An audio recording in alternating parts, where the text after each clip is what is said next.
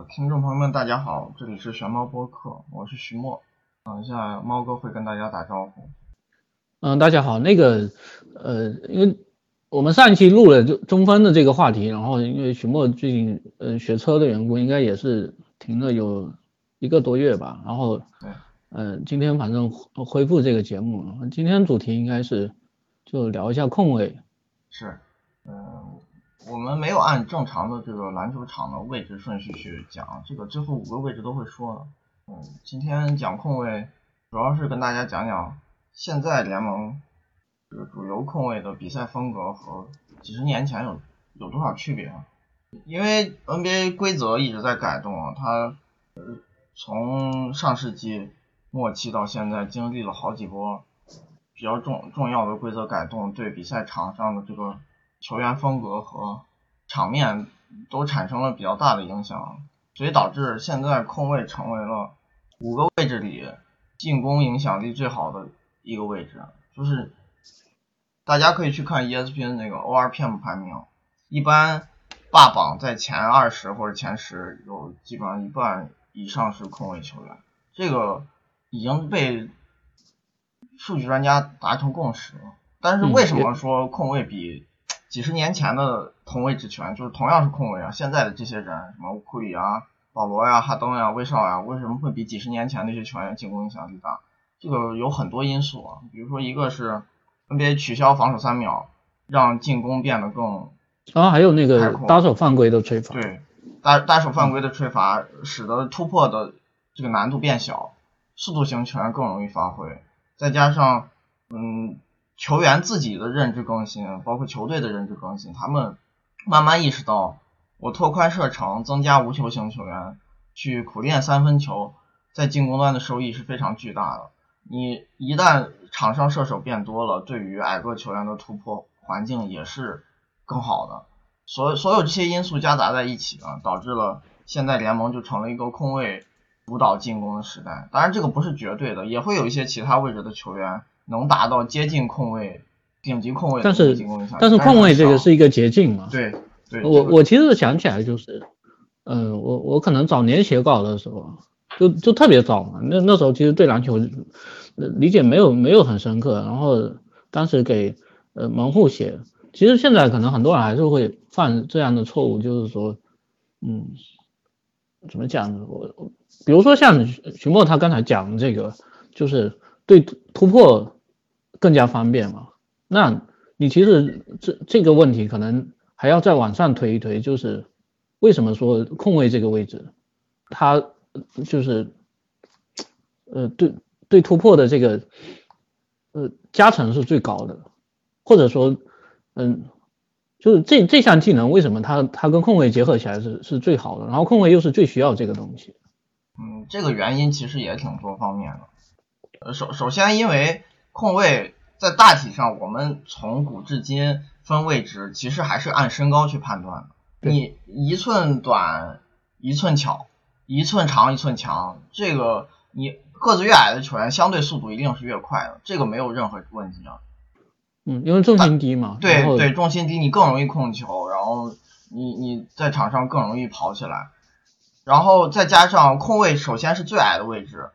因为 NBA 比赛场。你不是每个回合，虽然他这些球员的那个进攻战术意识都非常高，大家都很懂得比赛场上的跑位啊战术，但是因为大部分球队防守纪律性没有特别糟糕，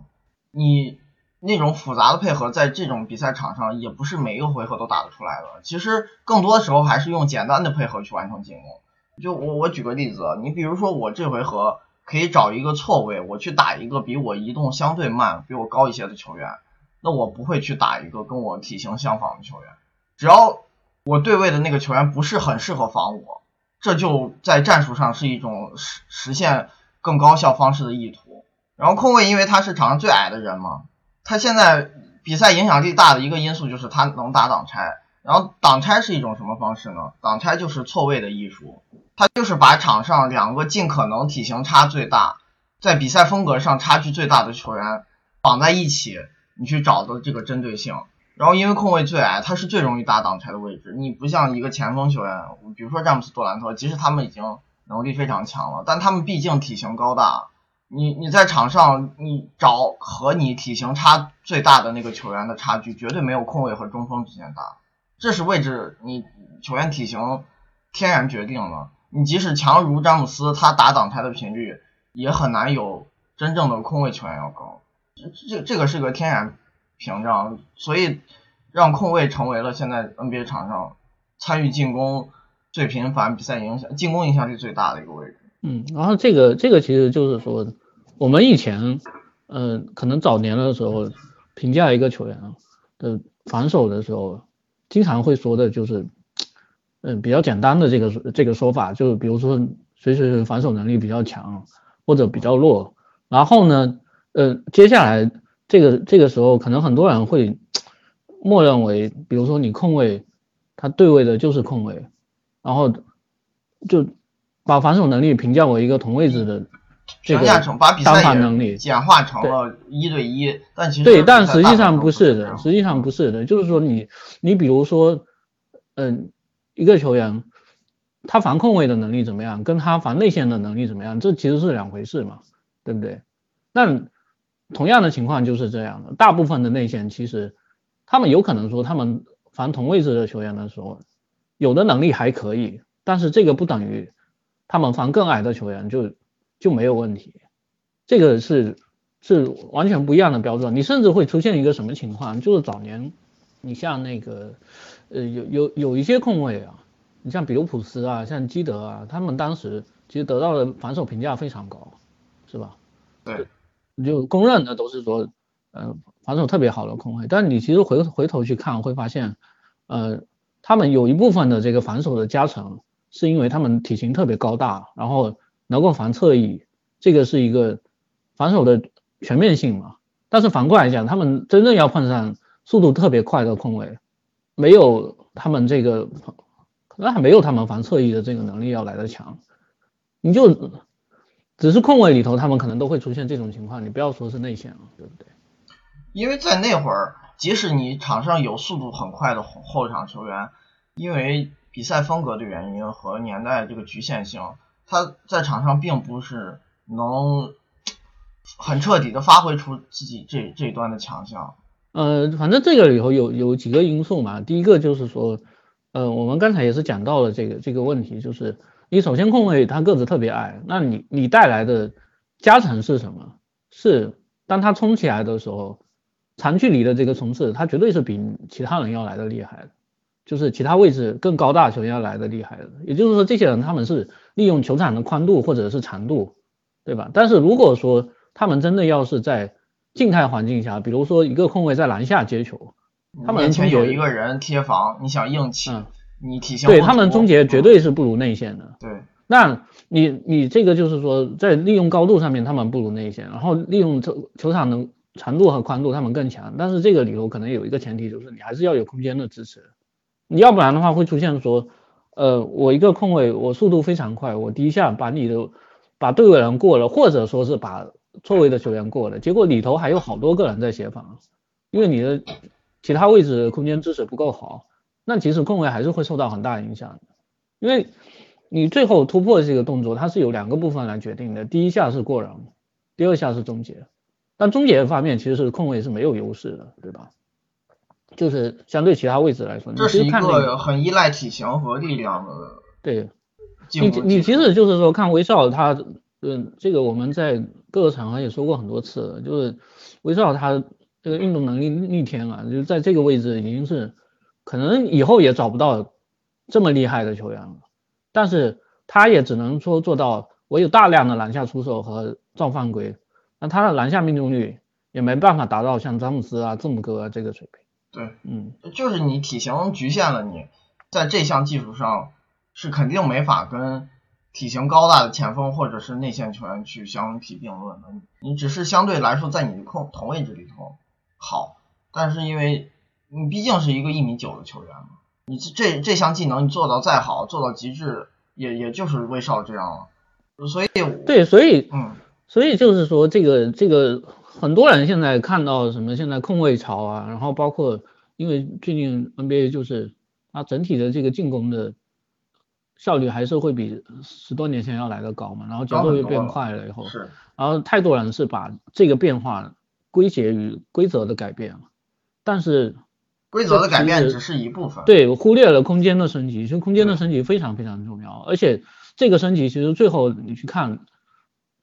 最受益的可能还是空位这个位置，然后。还有一个情况就是，我们上一期那个中锋这个话题录了，反正如果大家之前没听的，可以再去听一下啊。就中锋跟控卫，它还有一个很重要的关系是什么？就是中锋你在场的时候，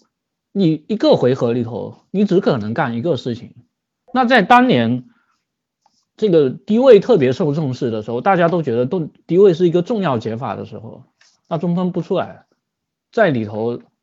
低位要求。那控卫的职责是什么？更多就是把球喂给他们。对，那这些中方不出来挡拆的话，你你挡拆，就算我们刚才讲的这个所谓的错位的加成再大，你这前提没有实现也没有办法，对不对？你就是我们反正这几年经常讲的霍华德的这个问题，其实就是一个讲白了就是一个他没有适应这个时代潮流的问题嘛。然后有这种中锋搭配的话，其实对控卫是一个麻烦。但是现在其实就是越来越多的中锋，他们也意识到说，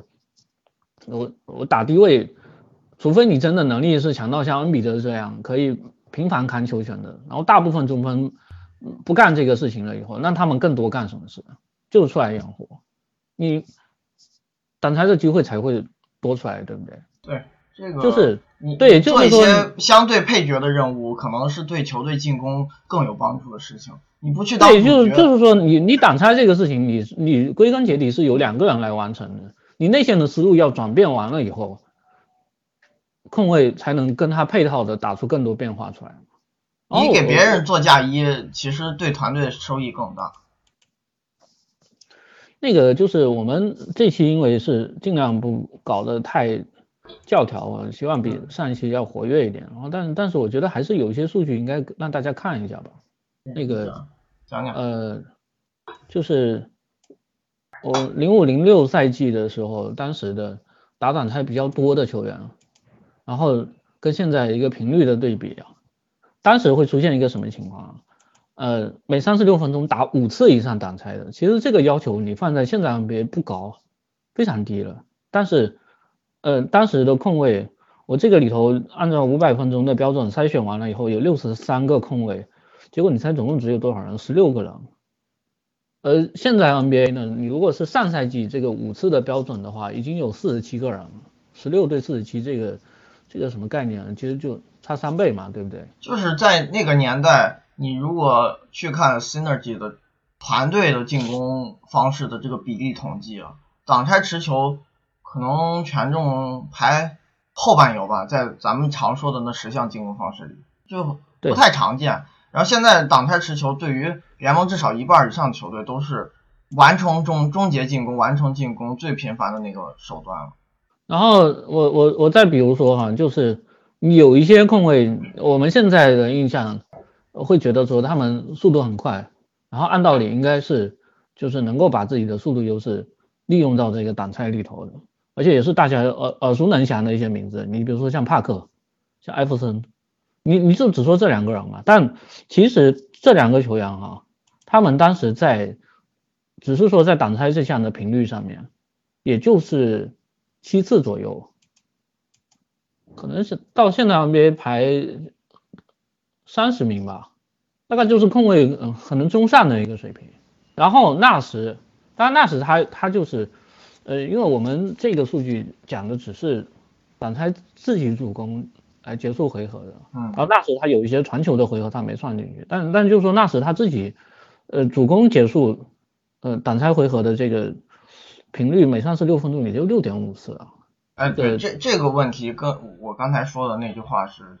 相照应的，就就是我刚才会讲，现在联盟有一半以上球队吧，挡拆持球是他们。完成进攻就终结进攻，嗯，通过这种方式造犯规、得分、出手投篮或者造出现失误等等终结进攻的方式啊，是由挡拆持球完成的。但是这个我我说的由挡拆持球完成，还没有包括我通过挡拆持球发起再创造出的其他进攻方式的机会。但是你其他进攻方式是是一种无球方式，它是依托于挡拆的威力才产生出来的。你你比如说我一个定点射手，我光站在那儿，如果没有这个挡拆手去改变阵型，我是不会得到机会的。我如果是一个挡拆接球完成进攻的球员，我不去做掩护，有一个挡拆高手把把我调动起来，给我创造机会，我也不会得到机会的。就通过这种方式得到的后续变化也非常丰富。这样咱们就进入下一个话题了，就是为什么现在会讲挡拆是相对最简洁高效的进攻方式？你刚才我们说了，挡拆这个方式就是天然给控卫设计的，因为他打的是错位。你体型差越大，最容易利用好这个错位优势，对控卫来说是一个天然优势。那为什么说挡拆相对最简洁、最高效？首先，你作为一个控控卫啊，他打挡拆和中锋去打低位，你在开发进攻的成本上就天差地别了。对我举个例子，我是一个霍华德，然后我队友是 肯巴沃克，我如果想发起进攻，我是霍华德，我是得在低位发起进攻，但我做不到。我说。我从后场一接球，我自己运运运，推进过半场，然后到三分线碰到一个对位者，再开始往里做低位，是不可能的。这种对中锋来说操作难度过于巨大了，没有人能做到。你所消耗的时间成本，你自己的高重心去控球，这些都有巨大难度存在。那我怎么才能要到球呢？我得先把球给一个控球技术更好的队友，他去推进，然后我慢慢溜达到前场。碰上一个跟我体型相仿的对位者中锋，我去低位要球，尽量在接近篮筐的位置，离篮筐越来越近的地方更好去要球。在这个过程中，我先得要位卡人，我保证我我接到球的过程中没有人能骚扰我，还得有一个后卫去给我传，传完之后我才能发起，消耗巨大的时间成本。那我如果是个马沃克呢？我根本不需要前头这些过程。我自己一路运，有一个人出来给我掩护就好了。我甚至在这个进攻回合中，我所有队友不会摸一分钟呃一秒钟球，球全在我。除非这个人不出来掩护。对，那那是另外一回事。我我可以在一个回合里完全没有队友碰球的情况下，把这个进攻相对用保险高效的方式达成。如果对手忌惮我的威力，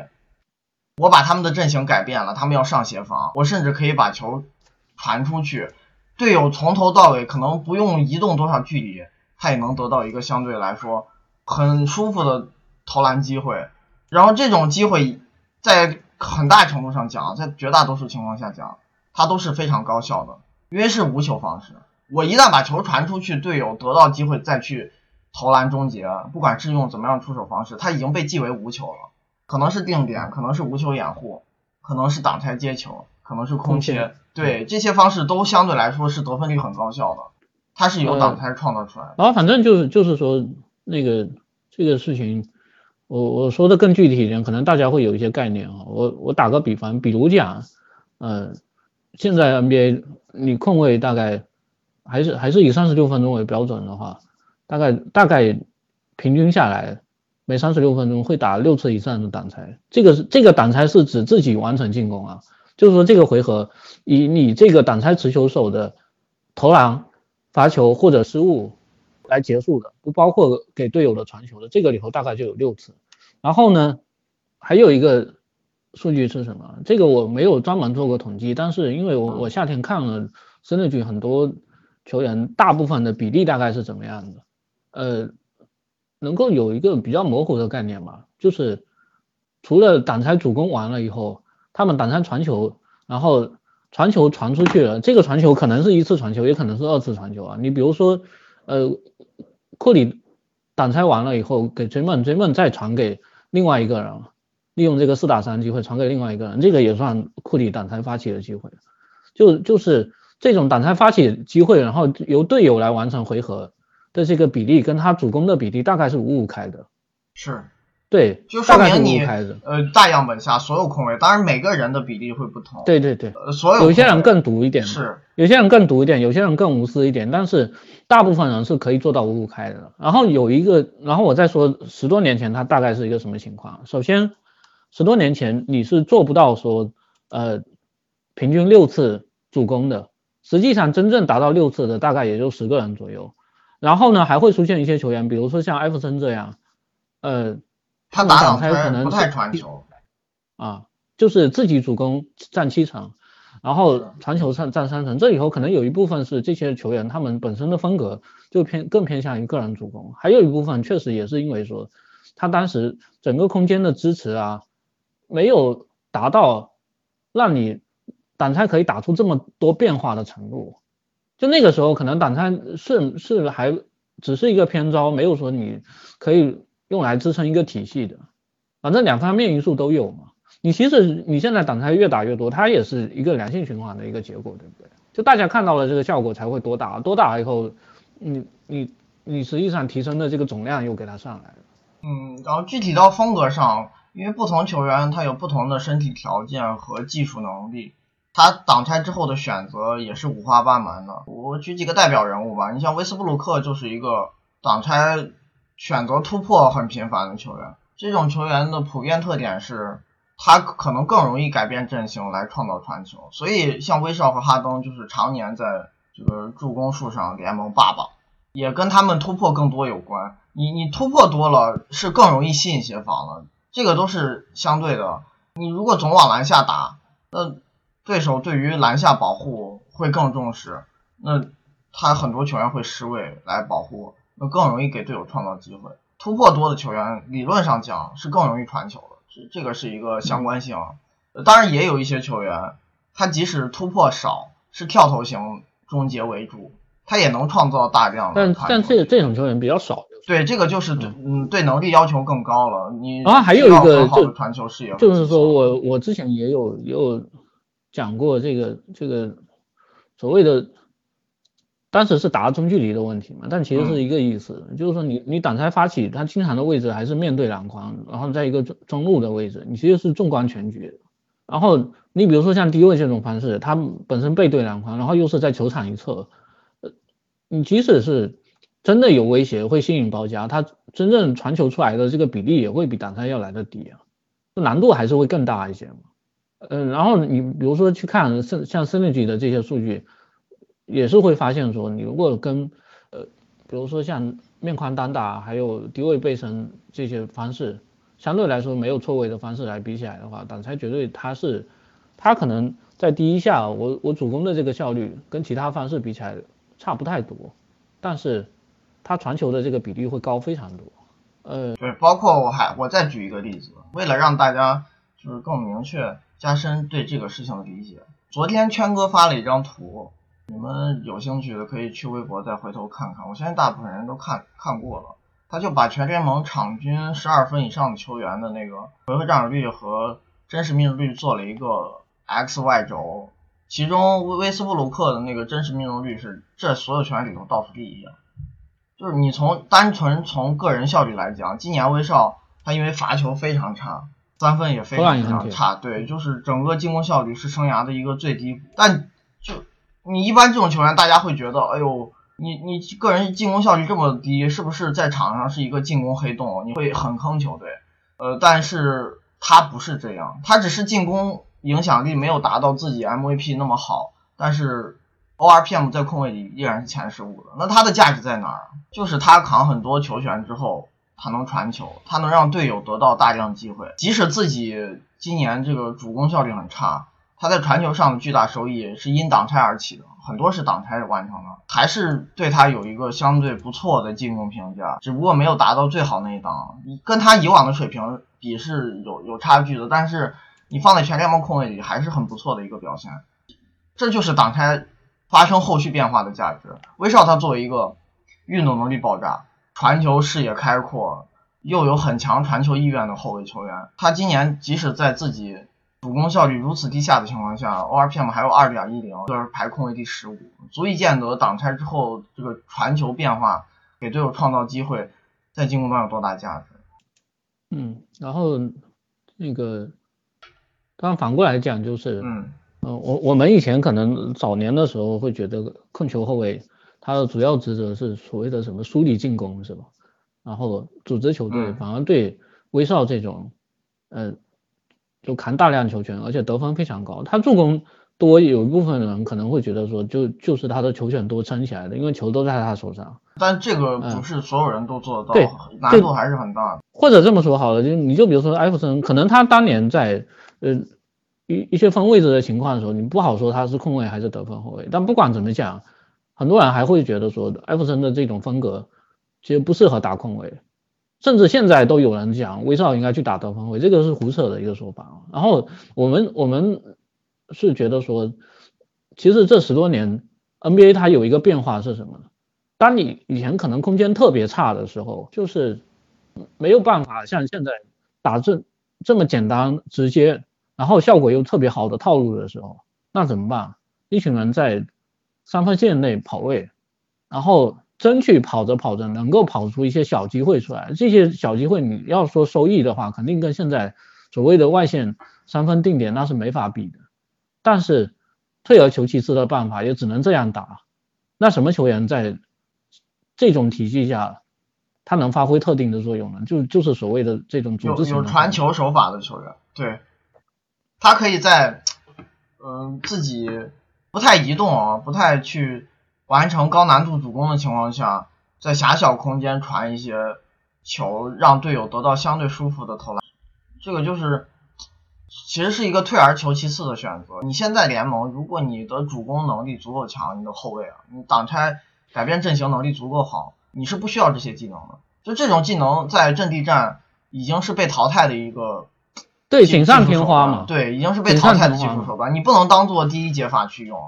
你如果一个球队的阵地战手段是一个控卫在站在弧顶，嗯，指挥交通，就是大家剩下人去跑，你其实很难打出特别高效的进攻。这个不不能作为首选解法。这个这个这个应该是这样讲，就是说这个打法那是有的。你比如说像勇士。他是他是可以这样，但你对于其他球员的能力要求好高。对，但但是这种打法的精髓其实是在于跑位的那些球员，而不在于你站弧顶的那些球员。这这你这两项技能的优先级不一样了。站弧顶那个人可能传球手法没那么好，但是会一点策应技术，也能干个八九不离十。会这个事情的人很多，又不难。更难的是你找到库里汤普森这样的无球手。行，那我们嗯，所以就是就是有有几个球员，你在现代 NBA 就会显得比较尴尬的。你包括隆多，隆多，然后当时鲍尔进来的时候也是讲了各种说他那个那词叫什么，出球特别好，上球特别好，但你其实现在看他局限性还是很大，进攻是很差。他今年的 ORPM 还是。比较低的，在同位置平均线以下。嗯，咱们既然这个意思讲讲到这儿了，就是控卫的功能性，它除了挡拆之外还有别的吗？就是之前有一个著名篮球评论员说了一句话，讲那个他他觉得在发起进攻这件事情上，威少没法跟哈登、保罗相比。这个话题说实话，猫哥写过，但其实是一个非常模糊的概念，而且里头涉及的因素很多。呃，这里头其实我我。我归根结底讲，还是我刚才讲的那个话，大家好像对控卫的认知还是停留在更早的那种那种感受里头，就是说我控卫就是要梳理进攻，然后像保罗这样把呃比赛搞得有条不紊啊，然后不是说自己干啊，然后特别无私啊，这些东西会被被认为是比呃撕裂防守，然后更多的自己得分看起来更重要的技能，但其实肯定不是这样的。你做每一项技能的好坏程度也都不一样，这个问题很复杂的。说实话，咱咱们也是粗略讲讲吧。就是除除了挡拆啊，挡拆咱们刚说了是现在当今联盟控卫最基本的一个进攻要素。你你只有具备了这个技能，你在这个联盟才吃得开啊。大部分球员是这样的。但除了挡拆之外，你肯定也有一些其他方式去参与进攻。就控卫不管是发起啊，还是作为终结点，它总总会有一些其他的功能性。技多不压身嘛，你如果只会挡拆，不会打无球，跳投能力不强，你你最后只有这一个功能性，也是有局限的。但是有一些球员可能就不是这样，他他会的东西更多，他可以做更多事。我我再举几个例子，嗯，近几年联盟还会有一些回合占有率超低，但是在场上进攻影响力还不错的控卫球员。这些人的普遍特点是，他们打挡拆的回合传球很多，主攻能力较差，他们。天赋不足，比如说运动能力不好，呃，个子矮，没法频繁攻框或者持完成高难度持球投，这个对他们来说是一个有不小难度的事情，没法驾驭。一个奇才那个萨托兰斯基，还有个森林狼的泰勒斯琼斯，今年还会出现一个公牛的阿奇迪亚克诺。这三个人普遍特点就是回合占有率非常低，他们在场上首先呃参与战术支配球权的回合就不多，然后在这些有限的回合里，他们首选都选择了传球。嗯。呃，我觉得听到这里，可能大家会有一个疑问啊，就就是说我我们之前讲的说这种纯传球的控卫，其实现在相对来说观念有点过时了。那为什么说现在又提到说有有一些控卫他们呃挡拆的时候以传球为主，但是进攻影响力还不错呢？这里因为他们会重要的分野，对他们无球的时候一定要能发挥作用，是合格的定点射手，他们没法完成高难度的持球投，像利拉德、库里。哈登、沃克这样，这些人能在高速运转的过程中随时急停急急起去完成这个面前有贴防，或者说是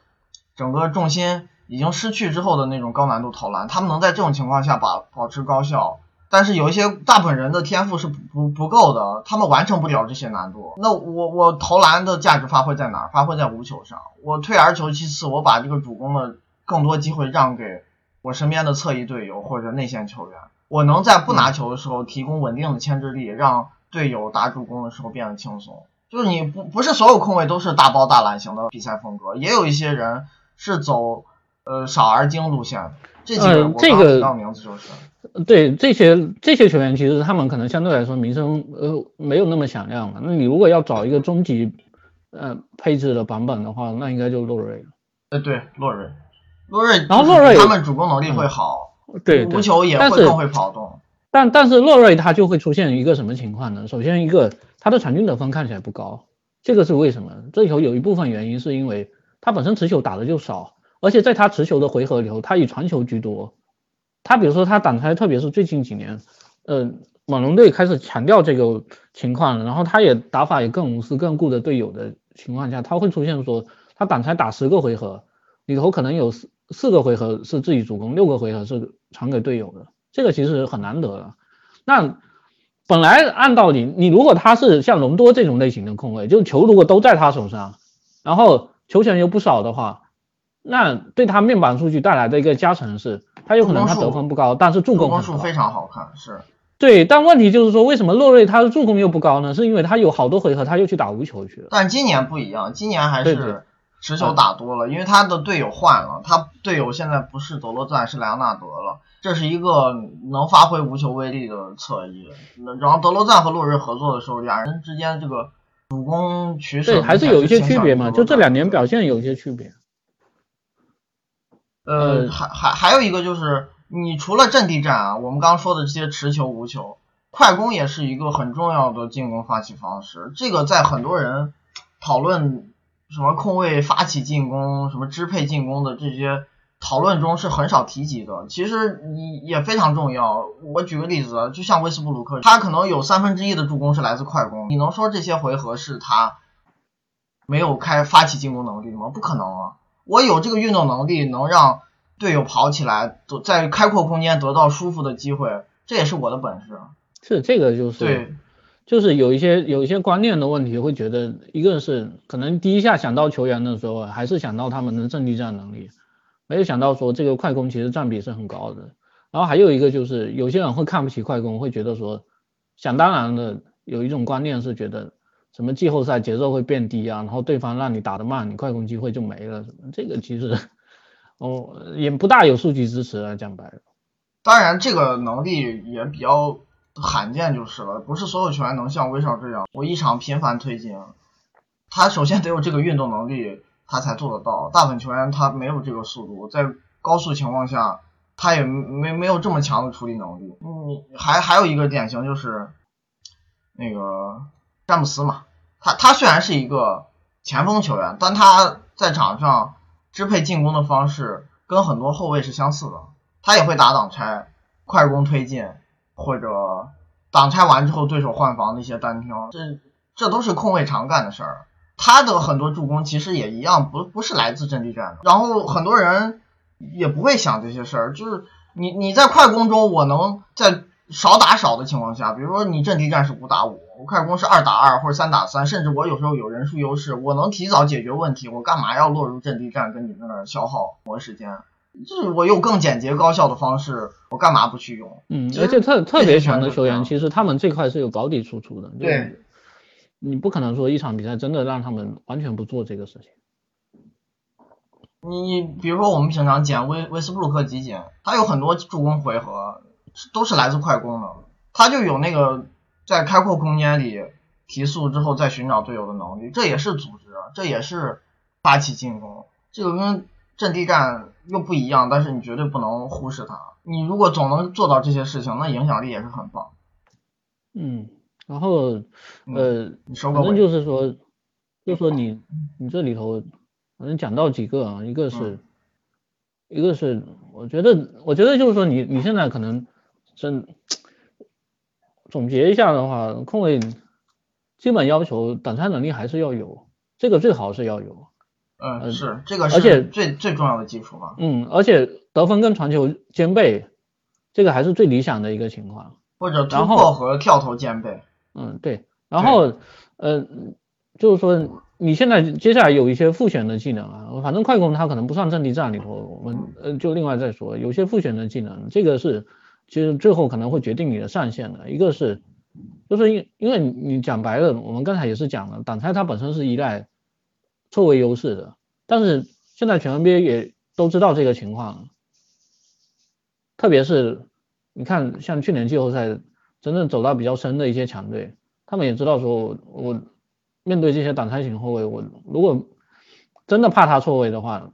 那怎么办？就是把身高降下来，然后反挡拆的时候的那种方式，也不是像以前那种强延误啊，或者说是呃呃回收蹲坑的方式，就更多可能是换防，然后逼你来单挑。那你接下来最后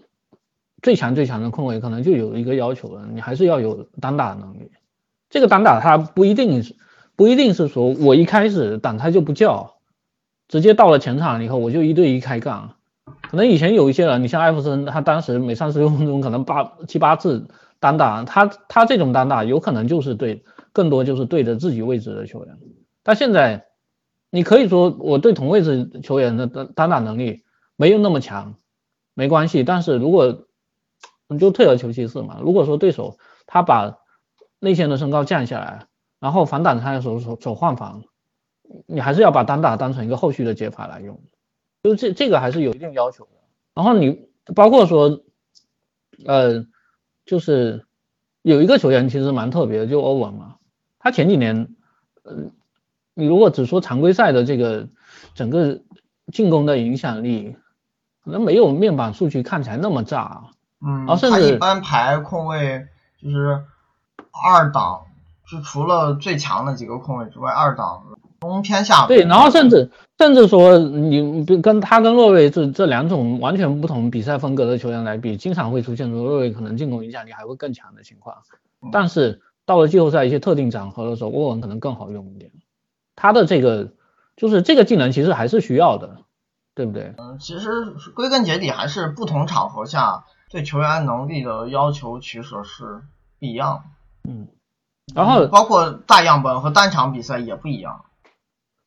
然后最后最后，其实你你你不管怎么说，就是投篮这个技能，绝对都是派得上用场的。它里头包括很多因素啊，你一个是，就是你你针对错位的时候，特别有一些防不出来的内线的时候，你的投篮是可以用的。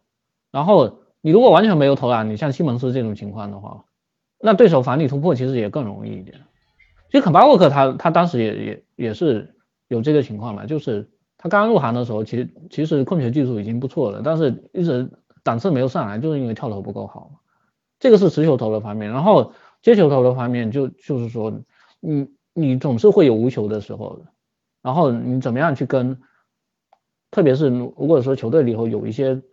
呃侧翼进攻能力很强，或者说内线进攻能力很强，你需要跟跟他们去搭配的时候，这个技能还是派得上用场。反正行，嗯嗯你再说。对，反正反正就是不管怎么说，控控卫你现在不会投篮，这这个麻烦可能是最大的。嗯，因为他所有技能都是建立在这个基础上。你天然体型决定了，你西蒙斯、字母哥和詹姆斯不会投篮，影响没有那么大。当然会投篮更好，这个就是多多益善，技多不压身嘛。刚才也说了，但是不会投篮没有那么大的损伤，因为这些球员毕竟人高马大，他的运动能力和体型力量的结合远胜于控卫球员，他们可以在不会投篮的情况下保证高效的终结能力。字母哥你就完全不会投篮，说白了，但是他篮下命中率超高，那你有这个天赋打底，我这么高，胳膊长，力量又好，我能做得到。但是控卫球员不行，你你注定你是一米九左右的体型，强如威少，攻框能力也就是那样了，跟字母和詹姆斯还是有档次差距的，这是实话啊。那你剩下的球员身体条件还不如威好威少好呢，那你是不是更需要用投篮来弥补你的进攻，对吧？嗯，这这这个就是你缺缺这个东西啊，你比你你擅长的东西没法做到前锋球员那么好，那你就需要靠其他来弥补。所以最后赢最进攻影响力最好的那些控卫，布里哈登，包括前两赛季的保罗，今年不行了，还有洛瑞、欧文，除了威少之外，这些人对，嗯除了威少以外，这些人都是跳投非常强，都是联盟最顶级的射手。好，那咱们这期节目差不多就到这儿，这期咱们也压缩讲的比较短，以后大概就是控制这个时间。再就是跟大家说几句题外话，我猫哥因为这几天去参加了那个微博的微影响力峰会，也是对他们整个一年的新计划，包括过去的一些数据，有有一些新认识。以后还是打算把即时性的内容，像我们之前播客录过一期巴特勒交易那期，还是放在微博上做直播吧。这个不拖沓也好，方便解答大家的疑问。那互动性也会强一点。微博它唯一的一个局限性就是说，确实体体验验不太好直。播体验不太好嗯，，但对，但反正就是就是这个事情，一方面就就就是说，我们还是想把这个即时性跟非即时性区分起来，然后还有一部分会员的权益还是要照顾的。然后我们把这期就这边播客内容就暂定只做非即时性内容，就像咱们今天讲的这些，像之前感恩节的那个汇总特辑，以后类似的讲当下赛季发生的事情了，都做在微博上说了。行，那今天这期节目到这儿，四十多分钟，嗯，猫哥跟大家说声再见。OK OK，OK，谢谢大家拜拜，哎哎，谢谢大家收听。